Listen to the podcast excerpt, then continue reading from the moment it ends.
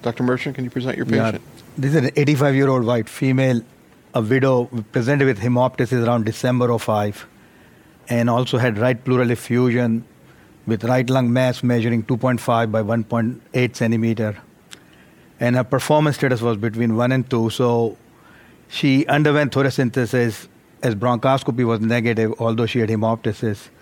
It turned out to be adenocarcinoma, and it was positive by IHC staining, and she staged out as stage 3B. And with her age and performance status, the question was where we go from here. Can you talk a little bit more about the woman, what her lifestyle was like, her general health? She lived alone, and she has been a smoker for 50 years, but she quit 18 years ago.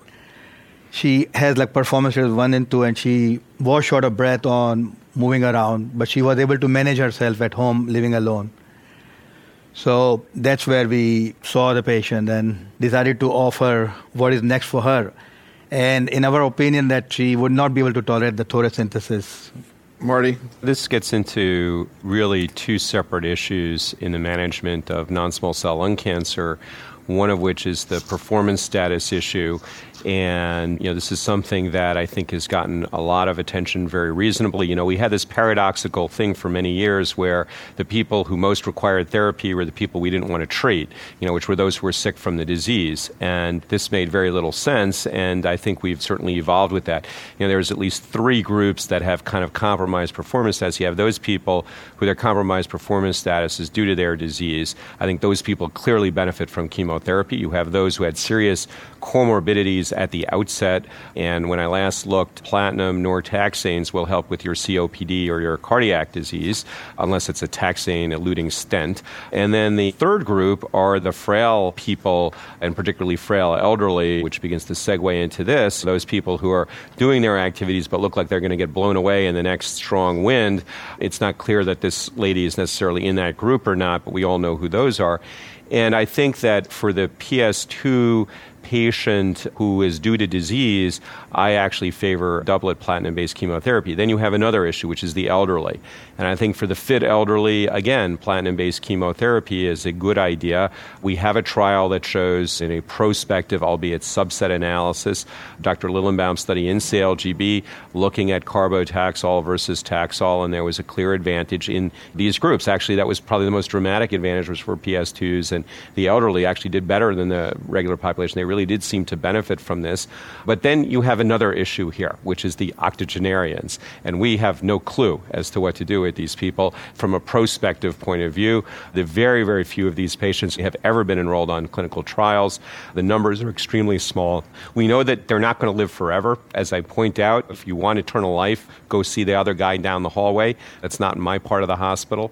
So their outcomes are always going to be poor because if you took epidemiologic an 85 year old without lung cancer, their median survival is about two years or three years. So they don't do very well to begin with. Now, if this is somebody who's totally robust, doing everything that they were doing two weeks before, and we know 85 year olds, well, if their father or mother lived to be 105, that's a different group. So, what would I do? Getting back to this specific patient, I would certainly consider chemotherapy, and she's not somebody I think who would benefit from a TKI, but I would certainly probably look at, say, single agent chemotherapy.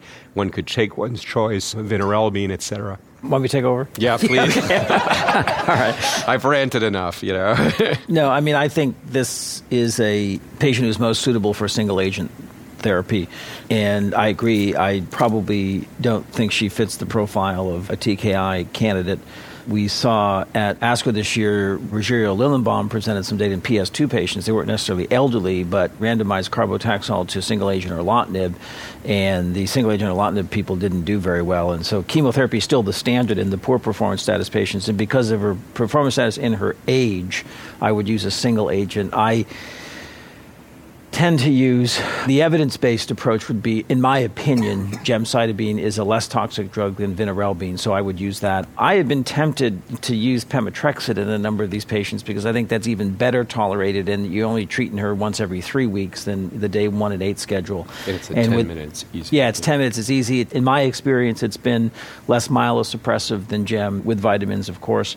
She has the pleural effusion thing. You'd have to if that's been drained so that you have to worry about that but that's the one we, caveat. We decided to go with Tarceva We gave her all the choices, but Yeah, so in defense of that, the Dana Farber people have done a trial in which they took patients 70 years and older, which she would have fit in. They did not select the patients just based on age, and they treated them with single agent Tarceva. There were about 80 patients on the trial. They presented it at ASCO last year, I think, but also at Paul Bunn's targeted therapies meeting in January. And the activity of single agent Tarceva actually was very similar to what we saw in the Miles trial in terms of vinorelbine and gemcitabine. Of course, these are elderly patients that made it to the Dana Farber Cancer Institute. That's one thing. And they were PS0 to 1 patients too.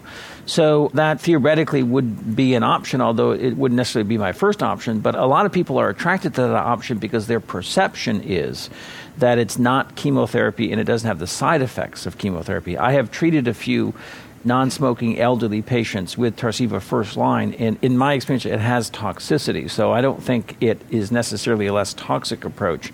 The toxicities tend to be different. And someone like this is not going to tolerate grade three or four diarrhea very well, particularly living alone, you know, all that stuff. And the one thing I was going to say is that I would try to bolster her social support system and just make sure that she could get somewhere fast if she got into trouble. With all this data, we are running a trial through our place. It's a multi center trial.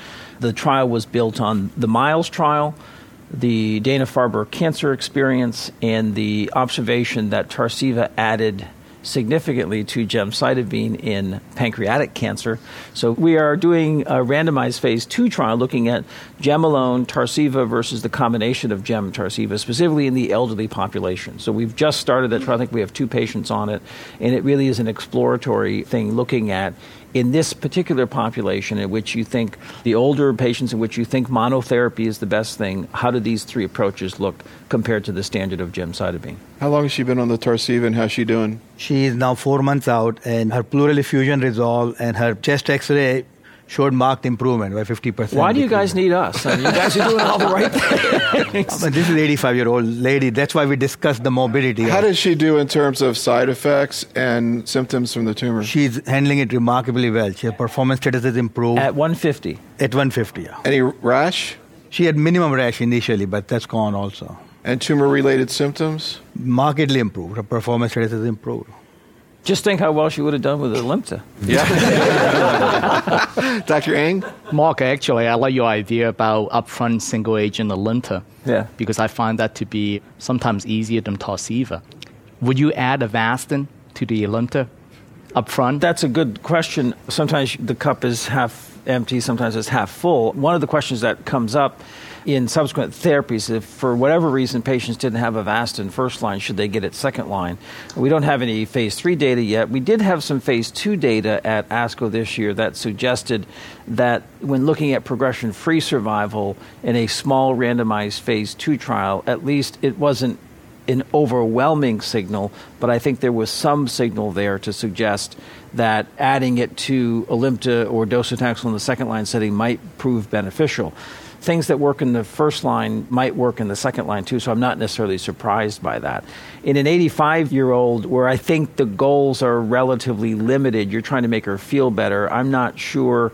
I mean, if she were 45, it'd be different, but in an 85 year old, I would be concerned about the hypertension, the bleeding, those sorts of things. And she had hemoptysis also. Oh, yeah, that's right. She had hemop. Yeah. So in this case, no. I forgot about the hemoptysis. I have another question of a case that I've been treating now. She's 63 years of age now. She started with 61, non smoker, stage 4 disease on presentation. I treat with Taxol Carbo, and now she is on Tarceva for over a year now. Two last PET scan have been negative, last eight months, every four months apart. And she wants everything to be done, but she's asymptomatic. When would you stop the Tarceva in this particular case? Never. She's Never. 15, 16 months out now on Tarceva. Never. yeah, no, I wouldn't.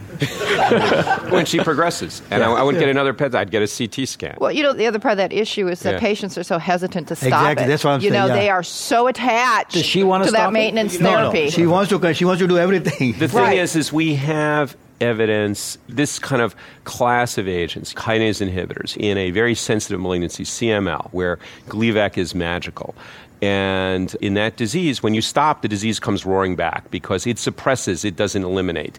So I think unlike the situation of maintenance chemotherapy or sustained chemotherapy, which, you know, cytotoxics, where I completely agree with Mark, who's generated the evidence for this and done us all and our patients a huge favor in showing that treatment with cytotoxics for eternity is not useful.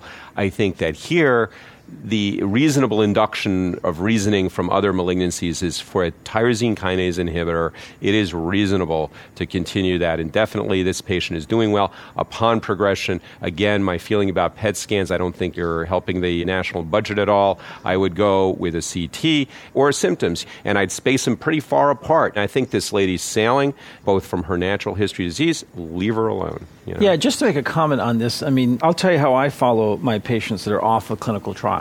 If they get four cycles, and whether they're on Tarceva or whatever they're on, I tend to see them every four to six weeks. I take a history and physical. I do a chest x ray.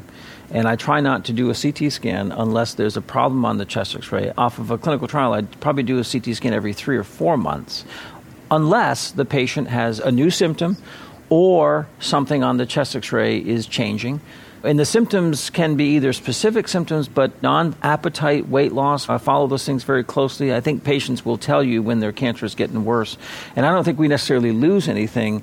And the reason I did that is because when I was younger, I got so sick of radiology reports that were equivocal in suggested in MR. And I've got a patient sitting there who actually is doing pretty well and now they're nervous because the radiology report, which they've highlighted the thing about, well, the radiologist thinks I should have a stand upside down scan, and that's going to clarify everything. And then you do that, they still don't know. It's amazing. We get this constantly where you have a patient, they're doing great, and particularly like after chemoradiation, you get these evolving changes. It's three years later, the patient's been completely free of disease. They're on a trial, so we're following them. Could be progression, you know, and so you look at the scan and say, you got to be crazy. And so I agree. What I've done, I've still tended to use CTs, and frankly, you're probably right. But over time, as this patient shows us that she has a very indolent history and stuff, you just follow it further intervals, three, four months, get a scan. Occasionally, it could be a chest x ray. But I think the thing with follow up studies, and this has been looked at in a variety of malignancies, right. that they really don't help us. And when I was a fellow, I kind of asked, well, what's the basis for this? And never got a good answer. Began collecting articles, actually wrote a few papers on this about 10 years ago or so. And when you actually look at it, there's very little benefit for most. This is not testicular cancer. Getting an early detection here is not going to cure these people. It's one thing in testicular cancer or Hodgkin's disease, but for a patient like this, you can periodically get a chest x ray, maybe a CT scan every few months, but talk to them and then very quickly go for the scans. You know, the other flip side of this is yes, vague symptoms are how people begin to relapse. Right. Appetite loss. Yeah, I found particularly that, at least in our institution, we aren't big believers in SUV changes and oh, things yeah. like that. There are problems measuring them, and I always remind my patients that PET scans are done in the Department of Unclear Medicine.